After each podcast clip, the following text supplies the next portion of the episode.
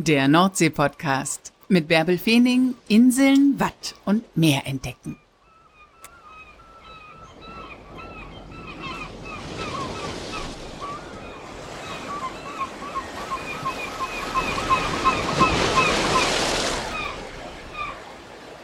Moin und herzlich willkommen zur 154. Folge des Nordsee-Podcasts, in der ich euch mal ein bisschen von meiner Arbeit als Filmemacherin an der Nordsee erzähle Morgen zum Beispiel geht es für mich nach Amrum, denn dort wird der Leuchtturm gestrichen. Das ist übrigens eine Geschichte, die ich in all den Jahren noch nie gedreht habe. Das war aber nicht der ausschlaggebende Grund für den Film, sondern da gibt es wirklich was zu erzählen. Aber das seht ihr dann erst bald im Nordsee-Report. Ich habe ja in diesem Jahr tatsächlich schon sehr viel mit Leuchttürmen zu tun gehabt. Also zum einen hatten wir ja hier im Podcast äh, die Geschichte um den Leuchtturm Roter Sand, der versetzt werden soll.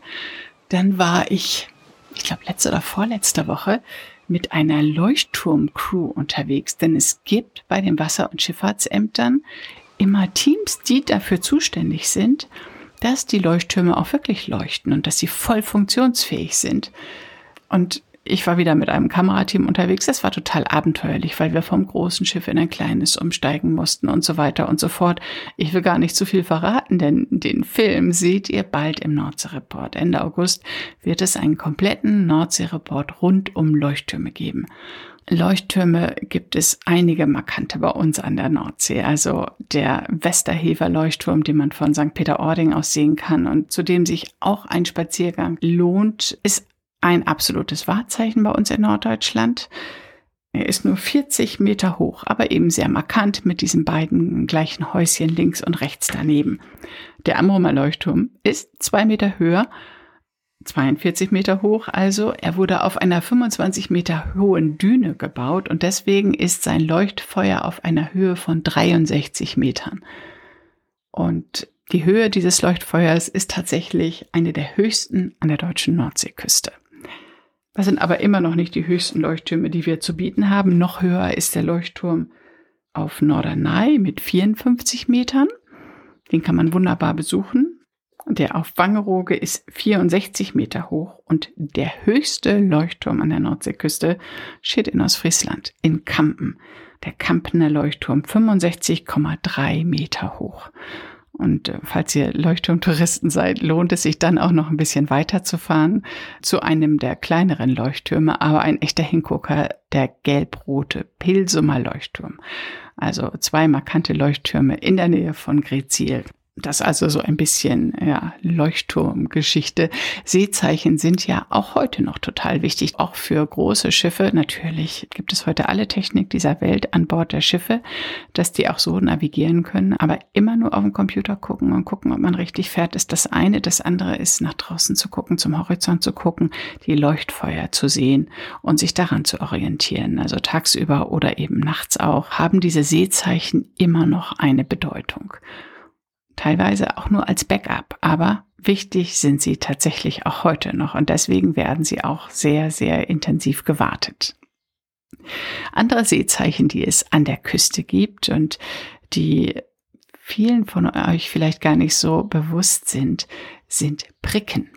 Ja, Pricken sind diese Bäume, die im Meer wachsen. naja, es sind diese dünnen Birkenstämme mit Büschel nach oben oder Büschel nach unten. Pricken sind die ältesten Seezeichen, die es an der Küste gibt und Pricken müssen tatsächlich Jahr für Jahr neu gesteckt werden. Denn da, wo Pricken eingesetzt werden, ist das Fahrwasser schmal oder flach. Man nimmt als Pricken fünf bis sieben Meter hohe Birken und die werden halt mit Büscheln versehen und diese Büschel sprechen eine Sprache. Also es gibt Steuerbordpricken und Backbordpricken. Backbordpricken haben das Büschel nach oben. Backbord ist Back, Back, Back links, da wo das Herz sitzt. Und die Steuerbordpricken haben das Büschel nach unten. Und es wird immer von See kommend gedacht. Damit habe ich euch erstmal die Pricken erklärt. Und warum ist es jetzt erforderlich, dass in der Nordsee Jahr für Jahr neue Pricken gesteckt werden? Nun, das hängt damit zusammen, dass äh, das Gewässer sehr flach ist und in permanenter Veränderung ist. Es ist die Nordsee, Ebbe und Flut. Alle sechs Stunden kommt das Wasser oder geht das Wasser und es sind riesige Mengen Wasser, die sich dort hin und her bewegen. Und da ist so viel Strömung und so viel Veränderung auf dem Meeresboden. Und weil sich deswegen auch die Sandbänke und die Tiefen in der Nordsee verändern, ist es eben wichtig, den Kapitänen und auch den vielen Freizeitkapitänen, die da jetzt im Sommerhalbjahr unterwegs sind, genau den Weg zu weisen, damit sie nicht auf Schied sitzen, wie man so sagt, oder auf dem Trockenen sitzen, auf irgendeiner Sandbank plötzlich sitzen. Wobei das passiert immer wieder. Das passiert erfahrenen Kapitänen, gerade erst wieder in den sozialen Medien gesehen, dass da irgendeine Fähre festsaß. Und das passiert eben auch Leuten, die noch nie im Wattenmeer unterwegs waren. Und dann muss man halt warten. Das Wasser geht, aber eins ist sicher, das Wasser kommt auch wieder. Und dann schwimmt das Schiff wieder auf und man kann seine Fahrt fortsetzen. Und damit es aber tatsächlich nicht so häufig passiert, gibt es erfahrene Männer, die Briggen stecken.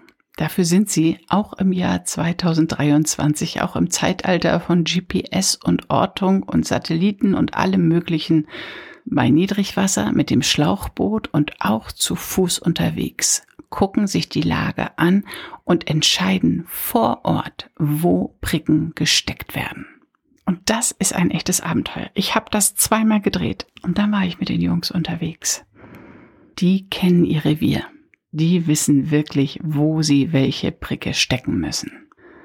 Und das ist wirklich auch tatsächlich ein harter Job, weil erstmal müssen sie diese Dinger bauen, dann fahren sie mit einem großen äh, Arbeitsschiff raus und dann werden sie bei Niedrigwasser, bei ablaufend Wasser rausgesetzt aus diesem großen Schiff und bewegen sich mit so einer Art Schlauchboot entlang des Priels und gucken, wo ist auf jeden Fall noch genug Wasser? Wo ist die Fahrrinne und wo können ähm, die Schiffe und die Freizeitkapitäne sicher unterwegs sein? Und da genau an der Kante spülen sie dann diese Pricken ein. Ja, und wir waren mit dem Kamerateam dabei. Es war traumhaft, sage ich euch. In the middle of nowhere. Ein paar Seehunde kamen immer an und sonst war da nichts. Und wir haben diese Dinge eingespült. Aber so ein Halbstundenfilm lebt natürlich auch davon, dass die einfach mal erzählen. Und nicht nur von diesen Beauties und von dieser einzigartigen Weite und so weiter. Ja, aber es waren echte norddeutsche Prickenstecker bei diesem ersten Film. Die hatten 50 Wörter die Woche. Und ich kann schon Menschen zum Reden bringen. Aber die waren echt schwer zu knacken. Und ich habe nachher irgendwann das zum Thema gemacht und gesagt, ey, sag mal, wieso redet ihr eigentlich nicht miteinander? Also das war so, dieser Ablauf war, der eine hat die Bricke da hingesetzt, wo sie hin muss.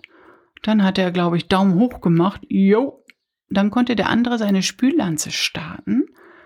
Dann haben sie die Bricke da eingespült und eingeruckelt. Und dann hat er so ein Zeichen gemacht wie so Hals abschneiden. Und das hieß genug gewesen. Spüllanze aus. Und das war's. Und dann sind sie weiter zum nächsten. Und so haben sie, weiß ich nicht, 20, 30, 40, 50 Bricken gesteckt. Aber das alleine macht einen Film ja auch noch nicht spannend. Und es gibt ja auch immer gute Geschichten. Man muss sie nur aus den Menschen herauskitzeln. Jo. ich habe da schon noch was rausgekriegt. Aber ich habe irgendwann die gefragt, sag mal, wieso redet ihr eigentlich nicht miteinander? Man sagt, nö, nö, viel reden tun wir nicht. Montags ein bisschen mehr. Dann war ja Fußball. Aber sonst war das wirklich eine sehr schweigsame Veranstaltung. Aber das war nachher Thema des Films, dass sie einfach ruhig waren dann habe ich nochmal Brickenstecken gedreht in einem anderen Bereich an der Nordsee. Und da haben wir gedreht, wie sie mehrere Bricken gesteckt haben.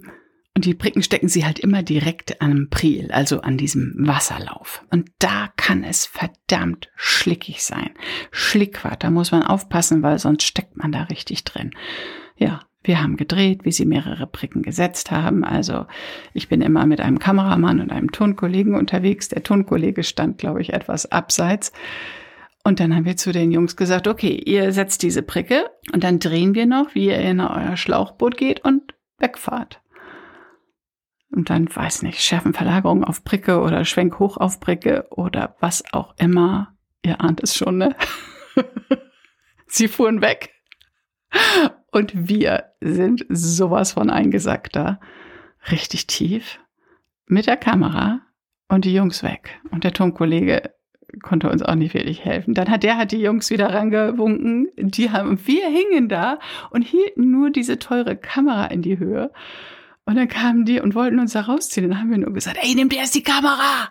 Und darüber haben sie sich noch Spaß gemacht, dass wir äh, nicht erst gerettet werden wollen, sondern wir, dass wir nur diese teure Kamera im Sinn hatten. Ja. Und dann ähm, haben sie die Kamera gesichert, zu dem Kollegen gebracht oder sowas und dann haben sie uns da rausgezogen.